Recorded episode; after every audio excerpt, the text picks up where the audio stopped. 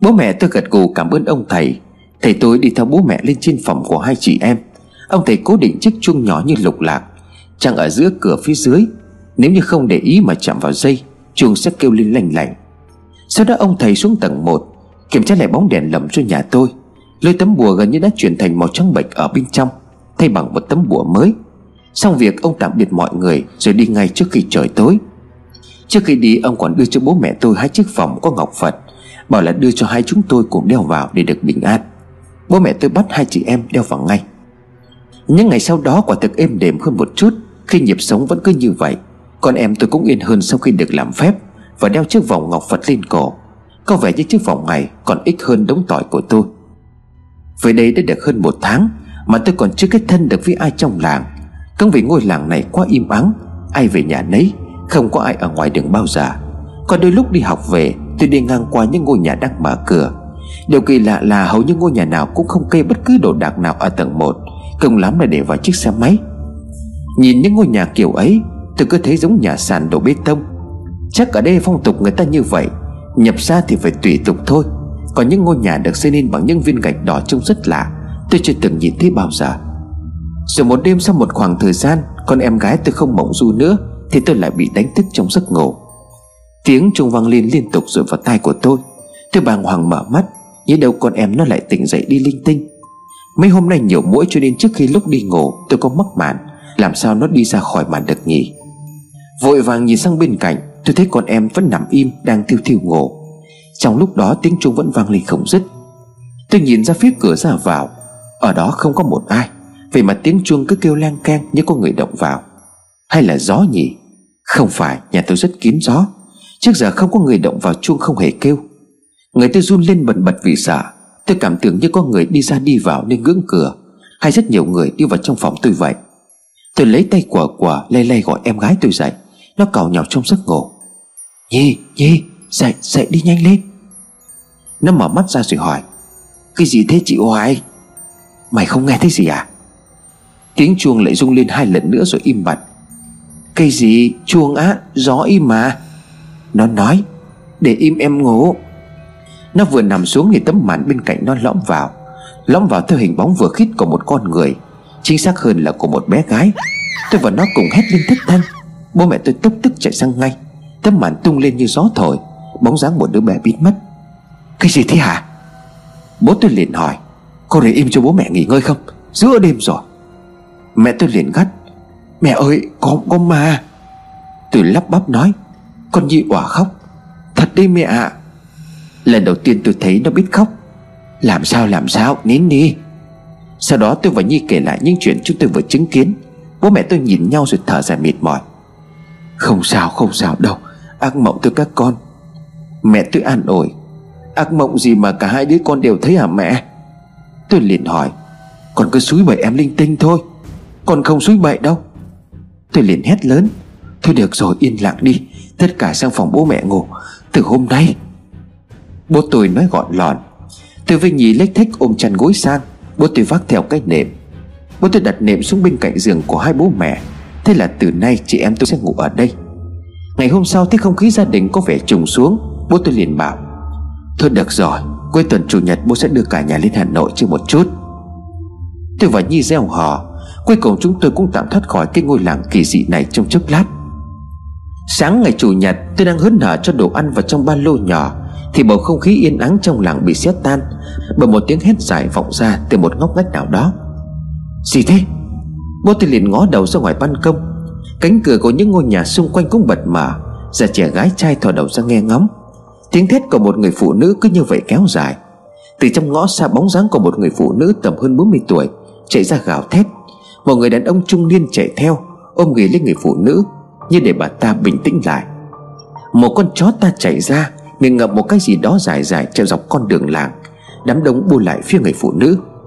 Nhà tôi cũng chạy ra bên ngoài xem. Đám đông xì xào. Bình tĩnh lại đi. Chị Thắng bình tĩnh lại, có chuyện gì vậy? Còn con còn cái chị ơi. Người phụ nữ gào lên. Tôi không chịu được nữa, cho tôi đi khỏi đây, Đi khỏi đây. Người đàn ông có vẻ như chồng bà ta ôm chặt lấy bà ta rồi dỗ dành. Tôi xin bà. Kinh khủng lắm rồi, trời ơi. Nó lộ hết ra rồi, cho tôi đi đi. Bà ta vẫn vật vã, Tóc tai sổ tung cả lên. Gọi ông trưởng làng đến đi. Một người nói, Sau đó hai thanh niên vụt chạy đi. Chuyến đi của nhà tôi bị chậm trễ một chút.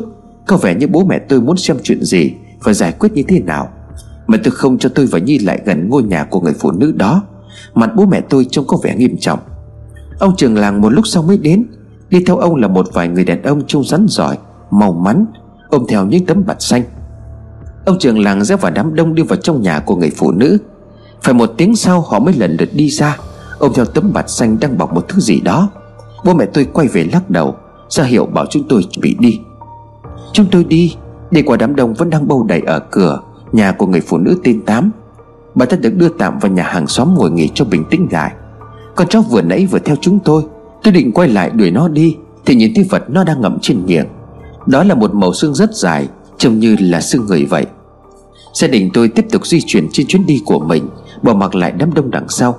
Hình ảnh về con chó ở trong làng cứ ám ảnh tâm trí của tôi.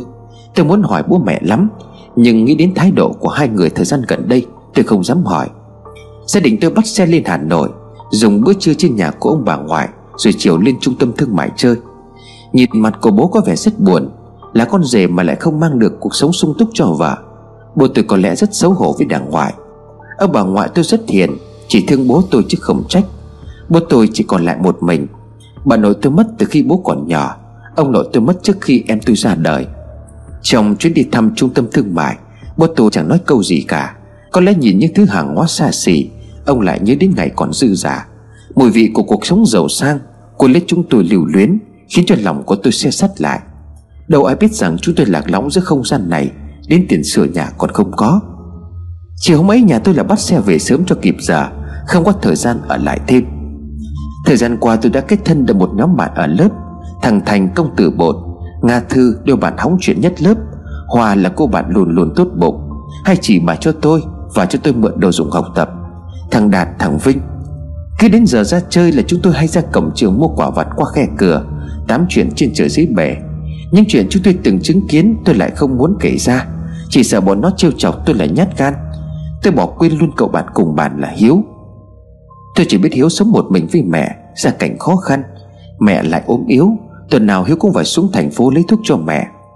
Hiếu lầm lì chơi với ít bạn, Chỉ cầm cụi suốt ngày khắc bút chỉ đem bán kiếm thêm tiền. Cả nhà Hiếu sống nhờ vào tiền trợ cấp Và mấy đồng tiền kiếm thêm của Hiếu. Trời dần vào đông, Thời gian ban ngày rút ngắn lại, Thế nhưng tôi cũng chẳng để ý đến điều đó. Nhiều hôm tôi mải chơi tôi qua nhà bạn ở lại ngủ ăn trưa Rồi chơi bời chán chê mới về. Tôi an tâm rằng chỉ cần về nhà trước 6 giờ là được. Bên nhà các bạn tôi có internet, có game. Những thứ mà lâu lắm rồi tôi mới được nhìn thấy. Giờ thú vui của tôi chỉ có là sách. Mẹ tôi đi làm thi thoảng cũng bớt chút thời gian Mua cho Nhi và tôi vài quyển sách đọc truyện cho đỡ buồn. Bọn bạn thông cảm với tôi Cứ đến bốn rưỡi là tôi phải lên xe về nhà. Ngày hôm ấy tôi xem phim ở nhà cách thư. Phim hay tôi cố xem nốt tập mới về. Lúc ấy là 5 giờ Tôi vẫn còn thời gian để về nhà. Tôi rồi bến xe buýt để đón xe về nhà. Trời xe xe lạnh, Ngoài trời đã tối đi hẳn, không ngờ trời tối nhanh như vậy. Đến bến nhà tôi leo xuống, Thấy trời tối nhưng tán cây hai bên đường âm u, Tôi cảm thấy hơi rợn rợn, Bèn chạy như bay về nhà cho kịp. Lúc ấy mới 6 giờ kém. Những ngôi nhà đầu làng đã hiện ra, Tôi vô cùng bất ngờ vì sương đã xuống dày đặc, Tôi lại bắt đầu hoảng loạn. Tuy nhiên lần này tôi cũng đã quen đường hơn. Tôi bám vào trong tường mà đi. So với lần trước về đây ở bây giờ, Tôi đã nhớ được hơn rất nhiều. Tôi cứ mò mẫm đi trong sương mù như vậy. Tôi nhớ tới lời nói của Hiếu lần trước, Tìm chiếc đèn lồng màu đỏ. Tôi cứ như vậy tiến lên cho sắc đỏ với gọi tôi trong sương mù dày đặc. Tôi nắm chặt chiếc vòng ngọc trong tay, Cầu mong không gặp được cảnh tượng kinh hoàng lần trước. Tôi rẽ ở một góc khuất, Một bóng đen hiện ra. Một người đàn ông cao lớn lửng lững Đang cúi gặp mặt trên người ông ta có một chiếc áo choàng rách dưới mốc meo. Tôi đang định mở miệng xin tránh được, Thì giọng của người đó lại vang lên. Cô có biết đường về nhà không? Nghe thích câu hỏi đó, Tôi chợt đứng người lại. Tôi không ngờ câu chuyện cây Nga kể lại là một sự thật, Một sự thật kinh hoàng. Chỉ cần không nhìn vào mắt của ông ta là được. Tôi đang tính quay đi, Thì người đàn ông đó đặt tay lên vai của tôi và giữ chặt. Ngón tay của ông ta lạnh toát và tím bầm như bị hoại tử. Ơ kìa! Nếu như ông ta không có mặt Thì mắt của ông ta ở đâu? Thế rồi tôi nghe tiếng sột soạt Như có con gì đó đang bò dọc cánh tay tanh tươi ấy. Rồi tôi nhìn thấy nó Một con mắt nhiễu nhại đang nhỏ máu bỏ dần trên cánh tay của người đó. Con mắt đảo liên hồi cuồng loạn Như đang tìm con mồi dò hỏi. Tôi sợ quá liền hét toáng Nhắm chặt mắt vào. Người của tôi run lên bẩn bật. Tha, tha cho cháu. Cô có biết đường về nhà không? Người đàn ông đó lại hỏi lại câu đó một cách chậm rãi. Nhớ đến lời dặn của lũ bạn, Tôi nhắm chặt mắt lại rồi run rẩy đáp. Không không. Bàn tay đặt lên vai của tôi chợt tan biến Như chưa từng có ở đó. Một tiếng cười nhẹ khẽ lợn vợn trong không gian lúc này. Tôi từ từ quay người lại lấy tay che mắt. Tôi từ từ mở mắt ra. Ở đằng sau tôi là một màn sương dày đặc. Bóng dáng của người đó hoàn toàn biến mất. Tôi ngồi thụp xuống và khóc lên nức nở. Tôi quá sợ hãi, Không thể tin nổi chuyện vừa xảy ra. Cuộc đời tôi bị gắn chặt với cái quái gì vậy? Lúc như vậy tôi lại nghĩ đến Hiếu, Giá như có nó ở đây, Như lần trước dẫn tôi về nhà. Mãi một lúc lâu sau, Tôi mới gắng gượng đứng dậy được, Trong khi chân vẫn còn run rẩy. Tôi thấy trời tối rồi, Mà tôi ở ngoài này không phải là ý kiến hay. Liệu tôi có gặp lại người đàn ông đó Ở ngã tư trước mặt nữa hay không? Người đàn ông đó là thứ gì vậy? Bước chân loạn choạng trên con đường bấp mô và đứt nẻ Hai bóng người hiện ra ở sương mù trước mắt tôi. Tôi liền hét toáng lên. Quả thật tôi không thể chịu đựng thêm một cơn sang chấn nào nữa. Màn sương mù trước mặt của tôi ẩn hiện bao nhiêu thứ mà tôi không thể nào đoán được. Khi họ chạy lại gần, Tôi mới nhận ra đó là người, chứ không phải ma. Họ đến gần tôi rồi cất tiếng. Sao giờ này vẫn còn ở ngoài này? Hoài có bố Hải đúng không? Dạ vâng ạ. À. Tôi đáp rồi khủy xuống. Người đàn ông ở phía bên phải đỡ lấy tôi. Sao giờ còn ở ngoài này? Có biết là 5 giờ 30 đã là giới nghiêm rồi không? Cháu cháu tưởng là 6 giờ chứ à Bảo sao nãy giờ tôi không nghe tiếng còi vang lên như lúc 6 giờ chiều như thường lệ. Mấy hôm nay tôi không để ý, Bởi mỗi khi nghe tiếng còi vang lên là tôi đã ở trong nhà. Từ tháng 11 đến tháng 3 Giờ giới nghiêm là 5 giờ 30 nhé. Không ai bảo với cháu sao? Mùa đông trời tối nhanh hơn nhiều. May mà bố Hải gọi cho bọn chú, chứ không thì Lúc này tôi mới nhìn rõ họ. Hai người đàn ông tầm ngoài 30 tuổi, Bắp tay đeo một giải băng màu vàng dạ quang Có ghi dòng chữ đen. Đội cảnh vệ. Người đàn ông đang đỡ tôi lúc này mới cất tiếng. Cháu có sao không? Tôi lắp bắp nước mắt rơm rớm Cháu cháu vừa gặp người đàn ông hỏi đường ạ à? Hai người đàn ông nhìn nhau. Kẻ hỏi đường, cháu gặp lên đâu hả? Tôi liền gật đầu, họ thở dài nói. Thôi, đi nào. Hai người đàn ông đưa tôi về nốt quãng đường còn lại. Chúng tôi nhanh chóng tìm thấy chiếc đèn lồng đỏ treo trên nhà của tôi. Mẹ tôi dẫn tôi lên nhà Để bố tôi ở lại nói chuyện một chút Với hai người đàn ông thuộc đội cảnh vệ. Lúc bố tôi lên nhà ông giận lắm, Từ hôm đó tôi ăn no đòn, Ăn hai cái cán trội vào mông. Bố mẹ thì còng lưng ra làm việc, Mà chỉ biết mải chơi thôi. Việc nhà thì không chú ý Còn mỗi cái việc về nhà cho đúng giờ cũng không làm nổi, Để bố mẹ phải lo lắng.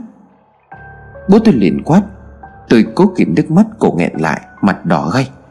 Con không về muộn, Con về trước 6 giờ, Tại bố mẹ không nói cho con biết. Mày lại còn cãi được nữa, Nếu mà tan học mày về luôn Thì có bị như vậy không? Bố tôi giơ tay định tát tôi, Thì mẹ tôi cầm lại. Thôi, anh, đi vào trong phòng đi. Con bé nó biết sợ rồi mà. Lúc này tôi mới òa khóc, Nỗi uất hận đang dâng lên. Tôi liền gào lớn. Con không có điện thoại Con cô đơn. Con cần sang nhà các bạn. Nếu bố không bị như vậy, Con có phải khổ sợ ở cái làng quái đản này không? Con ghét bố, con hận bố. Nói rồi tôi chạy sang phòng đóng sầm cửa lại. Bố Bố tôi vẫn đứng bẩn thần ở phía sau. Tôi đã làm tổn thương ông. Một lát sau mẹ tôi mang một cốc nước vào trong phòng tôi an ủi. Tôi giận dữ không uống. Tôi khóc nấc lên với mẹ. Mẹ giải thích cho con đi, nhưng thứ gì con nhìn thấy, Mẹ nói đi. Nếu mẹ còn giấu con nữa, Con sẽ bỏ về nhà ông bà ngoại, Con không ở đây nữa đâu. Mẹ tôi trông rất khổ tâm, Bà lúng túng. Bà đưa mắt nhìn con Nhi đang ngồi vẽ ở góc tường, Rồi thở dài quay sang tôi rồi nói. Làn sương mù đó không phải là làn sương mù thông thường đâu. Người dân ở đây gọi nó là cõi u mê. Tôi gạt nước mắt đi hỏi lại. Cõi u mê, cõi u mê như nào ạ? À? Cứ tối đến trong cái không gian làng này sẽ trở thành cõi u mê. Còn cứ tưởng tượng đó là cõi âm ấy. Nhưng mà không hẳn như vậy. Nó chỉ là trong làng này thôi. Vì âm khí ở đây quá mạnh cho nên mới thành ra như vậy. Ban ngày có anh dương cho nên là su bất tả khí. Cõi u mê cũng không tồn tại. Nhưng mà tối đến thì Thế những người con nhìn thấy là gì? Những người đó trong cõi đó Đương nhiên là những thứ không sạch sẽ rồi. Nó là truyền thuyết của làng. Mẹ cũng không có rõ đâu. Mẹ tôi đánh mắt sang trái như làng tránh. Tôi nghĩ là bà biết, Nhưng có lý do nào đó bà không muốn cho tôi biết. Chính vì thế cho nên làng này mới có giờ giới nghiêm. Giới nghiêm không có cố định giả, Mà bắt đầu khi nào trời xuống. Nhưng người lạc trong cõi u mê sẽ khó mà tìm được đường về nhà. Có nhiều người biến mất lắm rồi, Từ trước khi có giới nghiêm. Con chủ quan quá con ạ. À. Con đừng giận bố Bố lo quá thôi. Bố mẹ nói mà con cũng nghe đâu. Mọi người vẫn dẫn con được về đó thôi. Con về được là do bố mẹ thắp đèn lồng phép đó thôi. Có lần con còn thắc mắc, Tại sao con lại nhìn thấy mỗi bóng đèn nhà mình sáng chứ gì? Vâng Tôi đáp, Khói u mê tách biệt với không gian thực Cảnh vật trong ấy không thực Lồng đèn mỗi nhà sẽ mở một cánh cửa Để cho người trong nhà tìm về được nhà mình. Người nhà nào thì nhìn thấy lồng đèn của nhà ấy thôi con à Chẳng may mà đèn tắt thì khó mà về nhà được. Tôi câm lặng trước khi nghe câu chuyện khó tin như vậy, ấy thế mà nó lại xảy ra được ngay trước mắt của tôi từ này con nhất định không bao giờ được về muộn nữa, nhớ chưa? Bố mẹ không muốn phiền đến các chú nữa. Mẹ tôi nghiêm nghị nói. Tôi gật đầu. Làng mình có đội cảnh vệ à? Ừ để dẫn người có công việc không thể về sớm cho an toàn được con à nhưng mà phải báo trước. Đâu phải ai cũng có thể làm công việc nguy hiểm ấy được. Còn còn tháng lương tới, bố mẹ sẽ phải cố gắng mua cho con một chiếc điện thoại nhé. Tôi nhìn mẹ trong lòng dâng lên nỗi xót xa. Tôi nằm suy nghĩ cả đêm hôm ấy. Bố tôi nằm trên giường, Tự nhiên tôi muốn làm lành với bố mà không dám. Sáng hôm sau tôi đến trường, Người tôi cứ bần thần. Tôi qua nhiều chuyện quá, Làm tôi quên mất việc hỏi mẹ Về chất nhảy vàng vàng cũng như mấy chuyện kỳ lạ đã xảy ra. Mắt của tôi thâm quầng vào. Mới bước vào trong cổng trường Thì bất ngờ Hiếu nhảy ra chặn đường tôi. Mặt có vẻ lo lắng lắm. Này, Hôm qua cậu gặp cái kẻ hỏi đường rồi hả? Tôi nhăn mặt khó hiểu, Rồi khẽ lắc đầu xác nhận. Mắt của Hiếu dấy lên một nỗi lo khó tả. Sao cậu cứ về muộn thế nhỉ? Lần trước vẫn chưa chưa sao? Tớ tớ không biết. Thế từ nay tớ về cùng cậu. Không không cần đâu. Tôi nói nhỏ nhưng Hiếu không nghe thấy Vì cậu đã bước nhanh lên phía trước. Mãi cho tới khi vào lớp, tôi ngồi yên vị ở bàn. Tôi mới quay sang hỏi Hiếu. Này, sao cậu biết? Hiếu lôi húi lấy quyển vở cũ trong cặp sách ra rồi nói. Tớ từng trong đội cảnh vệ còn lạ gì nữa? Mọi người nói cho chứ sao? Tôi có vẻ hơi ái ngại. Thế à từ nay tớ sẽ về sớm, Không cần phải phiền đến cậu đâu. Hiếu hất hàm rồi nói, Nếu muốn chết sớm thì cứ như vậy đi. Gặp một lần rồi sẽ có lần hai, lần ba. Hắn sẽ không dễ dàng bỏ qua cho cậu đâu. Hắn đã bị bỏ đói lâu rồi, Từ khi dân làng trở nên cảnh giác hơn. Nói thật là tớ chưa thấy ai dại như cậu. Có bố mẹ rồi mà cứ để mình như vậy. Hiếu liếm tôi một cái sắc lẹm, Bất chợt tôi cảm thấy nể người bạn này. Hiếu ít nói nhưng làm gì cũng tự lập quyết đoán Chẳng để ý đến thái độ của người xung quanh bao giờ. Chắc không phải giỏi giang can đảm thế nào Cậu ấy mới được đưa vào đội cảnh vệ ở độ tuổi này. Ở trên lớp tuy Hiếu khá kín với mọi người Nhưng cậu học rất giỏi. Cậu, cậu nói kinh quá. Tôi lắp bắp Nhiều khi tôi cảm thấy khó nói chuyện với người bạn này. Thế sao mọi người vẫn cứ ở đây nhỉ? Tôi gợi chuyện làm gì còn chỗ nào để mà đi? Người dân ở làng này kinh tế không có Nhà cửa ở đây cũng không bán được để đi chỗ khác. Để phải sống chung với lũ thôi. Hiếu đánh mắt sang phía tôi rồi chợt nhận ra điều gì đó cũng im bặt. Hóa ra ngôi làng thổ hà này Là nơi trốn cuối cùng để về của nhiều người, Trong đó có gia đình của tôi. Tôi muốn hỏi thêm Hiếu với những hình ảnh khác trong sương mù, Nhưng nhìn thấy cậu ta lại đang cầm cùi khắc bút chỉ Cho nên lại thôi. Cuối giờ tôi đang cắm cúi bước ra bến xe buýt, Thì Hiếu lại dừng xe cách xịch trước mặt của tôi rồi nói, Lên xe đi. Tôi lắc đầu rồi định bước tiếp Thì Hiếu lại rong xe theo. Lên đi tôi không muốn nói nhiều với cậu đâu. Sao cậu bướng bỉnh thế nhỉ? Tớ lớn rồi tôi tự lập được. Đi với cậu mọi người lại bàn tán thì sao? Thực tâm là tôi e ngại nhất là việc phải đi với một đứa con trai Bị coi là lập dị ở trong lớp, Nhất là khi tôi mới hòa đồng được với mọi người. Hiếu vẫn kiên nhẫn. Bố mẹ cậu nhờ tới đấy. Nếu cậu muốn tới khó xử thì cứ như vậy đi. Tôi đành ngó quanh quất Rồi leo lên chiếc yên xe phía sau của Hiếu. Cậu vội vàng đạp đi. Trên quãng đường dài, Cả hai chẳng ai nói với ai câu nào. Đến đầu con dốc dẫn lên làng, Hiếu bảo tôi xuống xe rồi dắt bộ. Từ đây đường làng rất khó đi, Hiếu liền bảo. Đành phải đi bộ thôi, Đường làng bây giờ khó đi lắm. Tớ tự đi được, Chứ đèo cậu tớ lại sợ cậu đau mông. Tôi gật đầu rồi đi theo Hiếu. Chắc chắn cậu bạn sẽ đưa tôi về đến tận nhà Thì mới yên tâm cho mà xem. Nhà cậu ở đâu trong làng thế? Tôi hỏi, phá vỡ bầu không khí yên ắng của buổi trưa. Nhà tớ ở phía tây làng Từ nhà cậu đi cũng vòng vèo lắm. Hiếu đáp mà chẳng buồn nhìn vào mắt của tôi. Tôi gật đầu. Đi được thêm một đoạn tôi lại hỏi, Thế thế cậu không sợ à? Đi với tớ như lại gặp hắn thì sao? Sợ thì ai chả sợ, Nhưng mà con trai không được phép sợ nhiều. Cậu cứ yên tâm Tôi chưa gặp hắn bao giờ. Nếu Nếu có gặp tôi sẽ đỡ cho cậu một lần. Hiếu đáp bằng cái giọng trầm trầm. Tôi bất giác cảm động. Chúng tôi cứ đi như vậy Đi trên con đường mấp mô của làng Sẽ để những vệt đặc quánh. Chúng tôi đi ngang qua một đám trẻ đang chơi ở trong làng. Chúng nó người ngợm lấm lem, Đang chơi trên đất bụi. Chồng chúng nó nhích nhác đến tội, Chắc là cũng không được đi học tử tế. Đám trẻ con xếp bằng ngồi cạnh nhau chơi chân ra thành một hàng dài. Một đứa bé ở dưới nói to một bài hát dân gian quen thuộc Tay đập vào chân từng đứa một. Nù nà nù nóng Đánh trống phất cả, Mở hội thi đua Chân ai sạch sẽ, Gót đò hồng hào, Không vào mỡ người, Được ngồi đánh trống. Tầng một tông hống, Mỡ người giải quanh, Không dẫm mỡ tanh Là người sạch nhất, Nù nà nù nóng. Câu hát cuối cùng vang lên, Cũng là lúc da gà của tôi nổi khắp người. Từ lúc nghe chúng nó hát bài này đã cảm thấy lạ lạ. Bài hát không hề giống với bài hát dân gian tôi đã từng nghe, Từng chơi với bọn trẻ trong khu phố ngày xưa. Chúng nó đang hát cái quái gì vậy?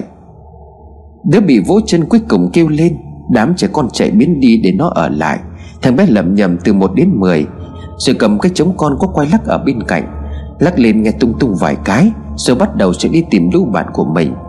Chúng nó kết hợp chơi trốn tìm thì phải. Thế tôi cứ ngoái lại nhìn lũ trẻ con mãi, Hiếu mới lên tiếng. Thôi, để ý làm gì? Bọn trẻ con chỉ trò ấy mà. Ít ra thì còn lành mạnh hơn bọn trẻ ở trên phố. Tối mày cắm mắt vào tivi, điện thoại. Cậu cậu không thấy lạ à? Tôi liền hỏi. Lạ gì? Hồi bé tôi cũng chơi mà. Hồi bé đông trẻ con lắm. Phải mười mấy đứa chơi với nhau ấy. Chẳng oản tù tì nổi đâu. Toàn phải đọc nu na nu đóng để phân chia ấy mà. Tôi chỉ im lặng chẳng nói gì nữa. Một người lớn ở trong làng thì làm sao nhận ra được sự khác biệt ấy? Có lẽ bài hát đó của bọn trẻ con được nghe ở đâu đó rồi chuyển tay nhau. Về tới nhà tôi cảm ơn và chào tạm biệt Hiếu. Cậu bạn nhảy phát lên chiếc xe đạp rồi đạp đi siêu vẹo trên con đường làng mấp mô. Tôi cứ nhìn chằm chằm vào chất nhảy vàng quánh trên nền đất. Mỗi liên tưởng làm tôi rụng mình. Từ hôm đó tôi ngồi ở bàn học làm bài tập về nhà. Mẹ tôi còn kèm em tôi học ở phòng bên kia. Nó lười học lắm, Cho nên bị mẹ tôi mắng suốt. Tôi ngày chỉ có vẽ vẽ. Học xong nó chạy vào trong phòng của tôi Rồi lại lôi giấy màu ra vẽ tiếp. Tôi cứ ngồi quay lưng lại làm bài miệt mài. Nó ngồi sau để vẽ, Tôi cũng chẳng để ý. Bất chợt nó cất lên giọng ngân nga. Nù nà nù nóng. Đánh trong mở cờ Mở hội thi đua. Tôi quay phát lại đằng sau. Nhi, em đang hát cái quái gì thế? Nó lại chui vào trong rèm cửa sổ cười khúc khích. Nó chẳng thèm đáp lại lời của tôi, lại cất giọng.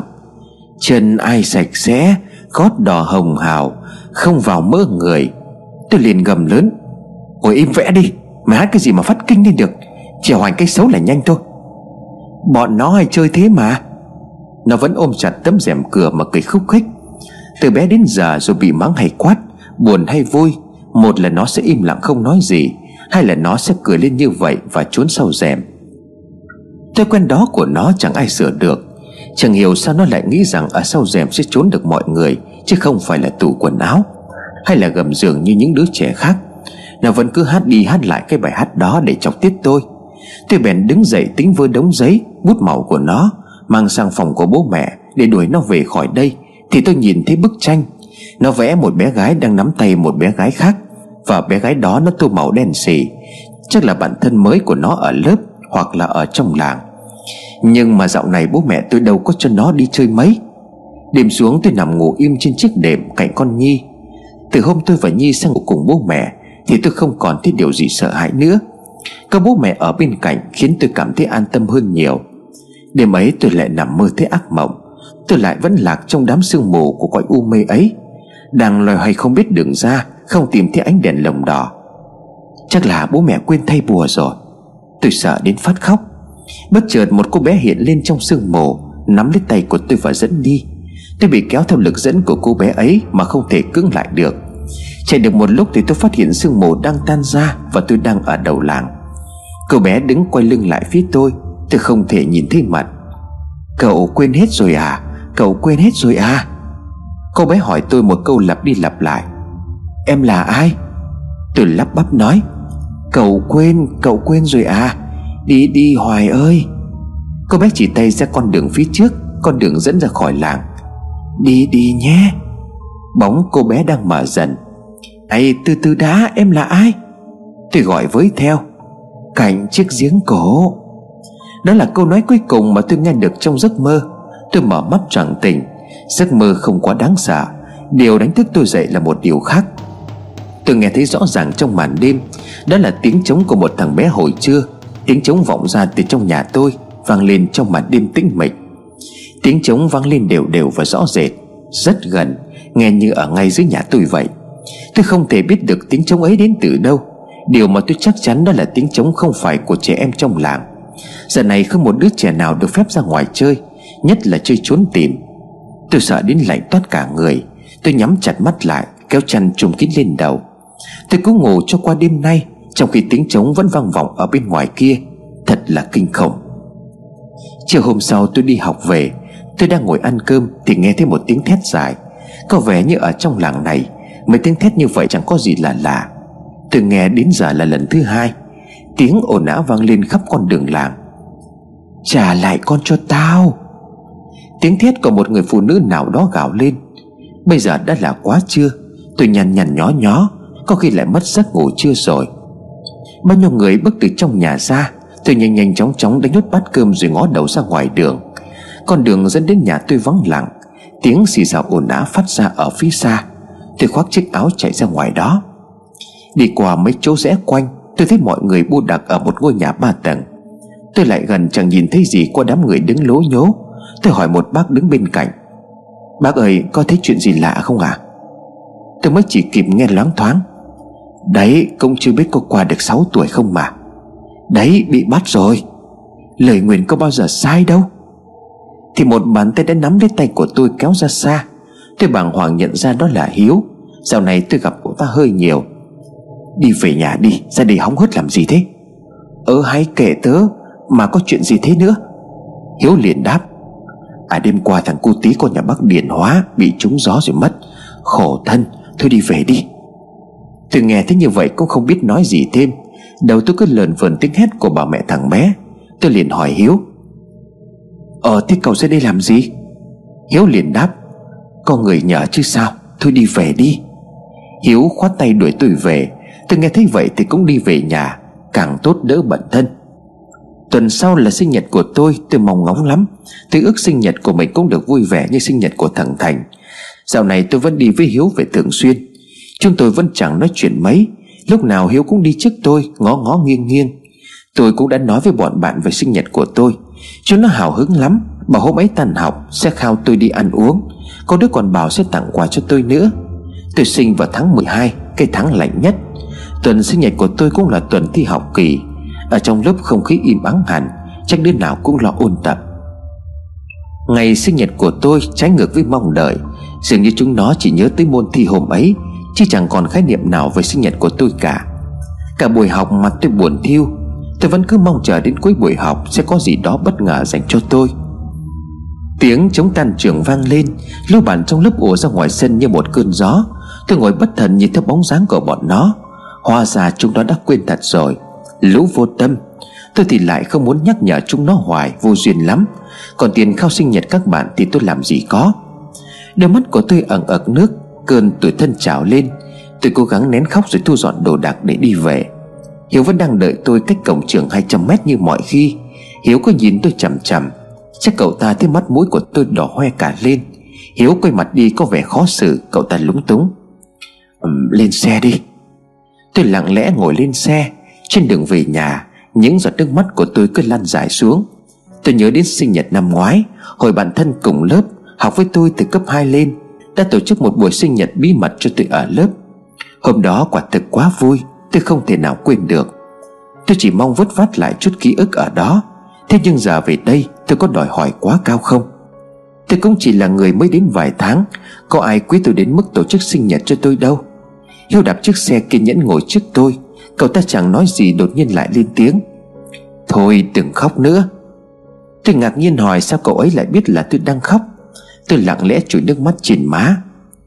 Hôm nay là sinh nhật cậu đúng không? Cậu có bận gì không? Tôi vội vã lắc đầu, Nhưng nhớ ra là Hiếu chẳng nhìn thấy được, Tôi biển đáp. Không. Hiếu lại ôn tồn nói. Thế thôi đừng buồn nữa, Mọi người bận học thi mà. Nếu cậu không bận thì tớ dẫn cậu đến một chỗ cho khuây khỏa nhé. Chỗ đấy tớ cũng hay đến lúc buồn. Hôm nay tớ cũng rảnh. Tôi liền đáp lại Ờ cảm ơn nhé. Thế là chúng tôi lại về làng, Hiếu dắt chiếc xe đạp đi đằng trước, tôi đi đằng sau. Chúng tôi không về thẳng nhà như mọi khi nữa, Mà đi ngoằn ngoèo sau tít vào trong làng.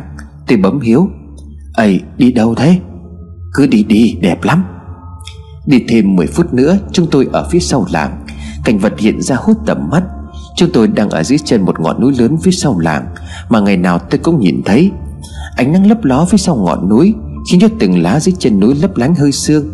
Đúng quả thật là thơ mộng. Chẳng hiểu sao cảnh vật ở đây quen thuộc với tôi một cách kỳ lạ. Khoáng đạt thật đấy, Tôi trầm trồ nói. Đây là núi gì thế hả Hiếu? Tôi liền hỏi. Nghe xong cậu chẳng muốn đi nữa đâu. Hiếu cười. Lần đầu tiên tôi thấy Hiếu cười. Cậu ta mới cắt tóc, Trông gọn gàng sáng sủa hẳn lên. Hiếu dựng nghiêng chiếc xe đạp của mình vào một phiến đá gần đó, Rồi đi thẳng về phía chân ngọn núi. Tôi lơ ngơ đi theo sau. Đi tới gần chân ngọn núi, Tôi thấy một khe nứt nhỏ đủ để cho hai người vào. Hiếu chui vào tôi thấy hơi ghê ghê, Trong đó tối quá. Hiếu liền gọi, Đi thôi, tôi mất một chút thôi, yên tâm. Tiếng của cậu ta vang vẳng trong hang động. Tôi nghe thấy như vậy đành lách vào theo. Trong hang động mắt lạnh nhưng rất tối, Tôi cứ bám lấy bóng dáng lấp ló của Hiếu ở đằng trước. Đi được không? Hiếu quay đầu lại, Tôi gật gật đầu. Đi trong một hang động dài tầm một cây số, Hiếu biến mất trước ánh sáng đằng trước. Tôi vội chạy ra theo. Đập vào mắt của tôi là một khung cảnh tuyệt đẹp, Một bãi cỏ xanh rì lấp lánh trong ánh trưa. Xa xa có tiếng thác nước chảy rì rầm Đây dường như là một lòng trào được bao quanh mấy ngọn núi xung quanh. Hiếu chạy thẳng ra giữa cánh đồng cỏ nằm xuống. Tôi cũng chạy lại nằm xuống theo. Ánh nắng chiếu vào mắt của tôi chói chói.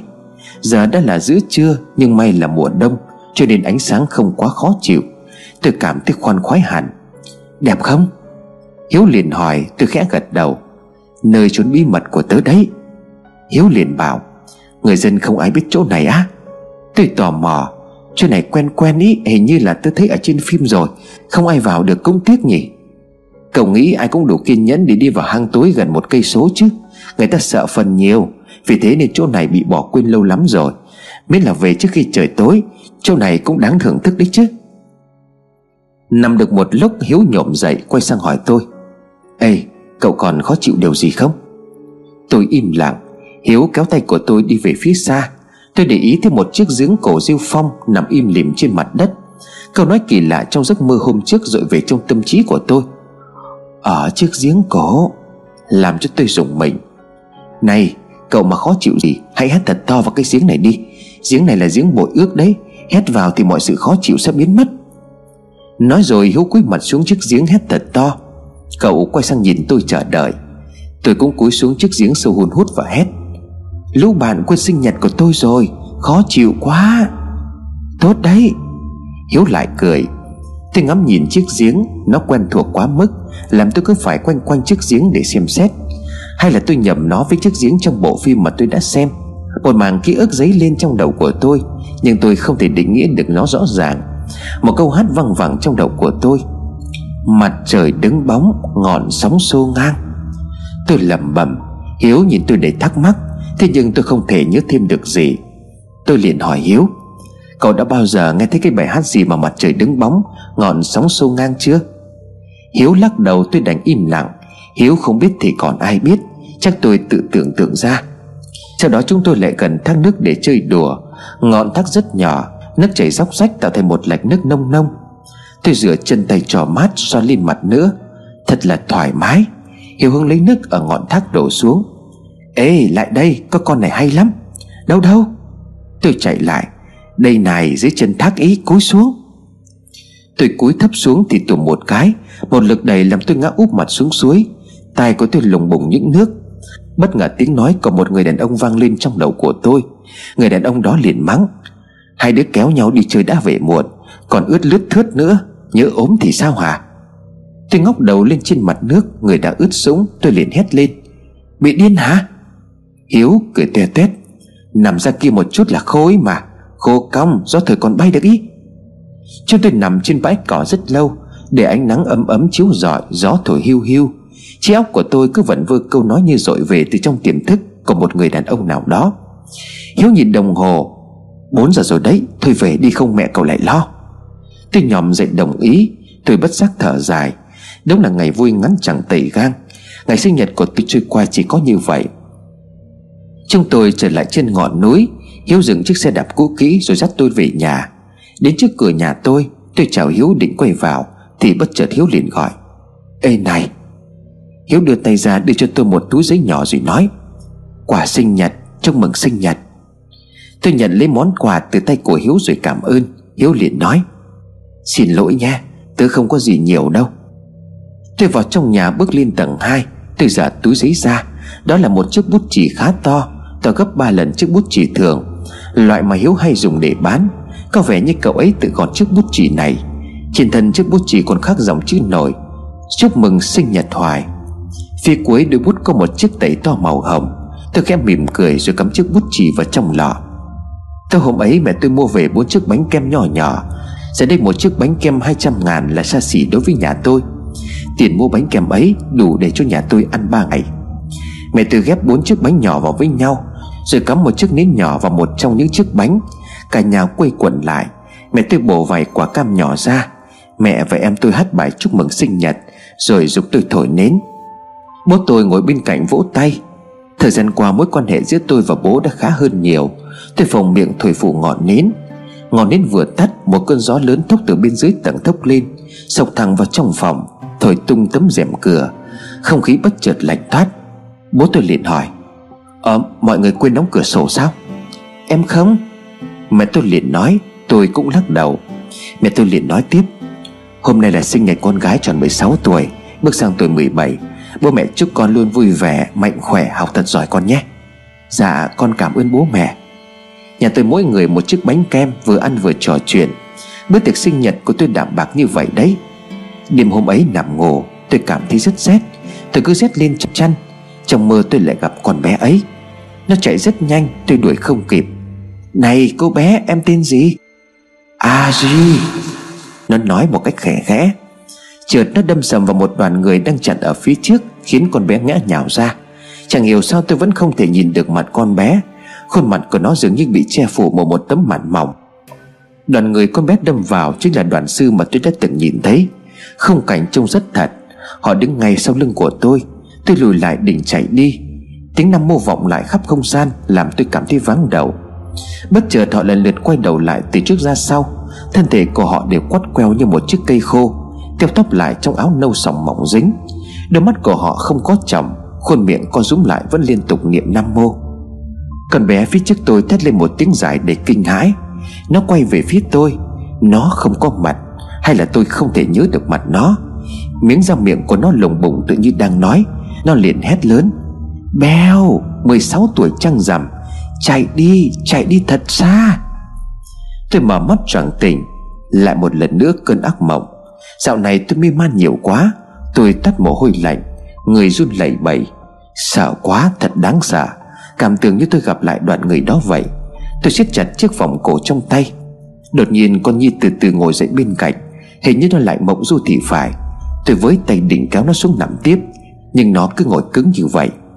Bất chợt người của nó lắc lư từ đằng trước ra đằng sau. Nó cứ gật cổ như vậy. Trong đêm tĩnh mịch, Giọng của nó vang lên tranh chảnh và đều đều. Mặt trời đứng bóng, Ngọn sóng xô ngang. Mới nghe thấy vậy, tôi bèn bật dậy, Nhìn sang con Nhi. Mắt của nó vẫn nhắm nghiền, miệng đọc tiếp. Lúc ấy hãy sang, Cuối làng hạ thổ. Ngọn núi bia mộ, Dòng nước uốn quanh. Bãi cỏ màu xanh, Dưới ống thiên ngà. Nhìn sang bên trái, Bụi cây tài tái. Bước năm bước sang, Sau đó thẳng hàng, Tiến lên tám bước. Trích sang phía trước, Bên phải chứ đâu. Hòn đá mưa ngâu, Chính là chỗ đứng. Dưới cây cá trứng, Đi hai vòng năm. Sau đó chăm chăm, Đào gốc rễ đấy. Rồi cậu sẽ thấy, Tờ giấy gấp năm, Chính là chỗ nằm Của hòm kho báu. Một dòng máu nóng dần dần chạy bên thái dương của tôi. Sao nó lại biết được bài thơ này?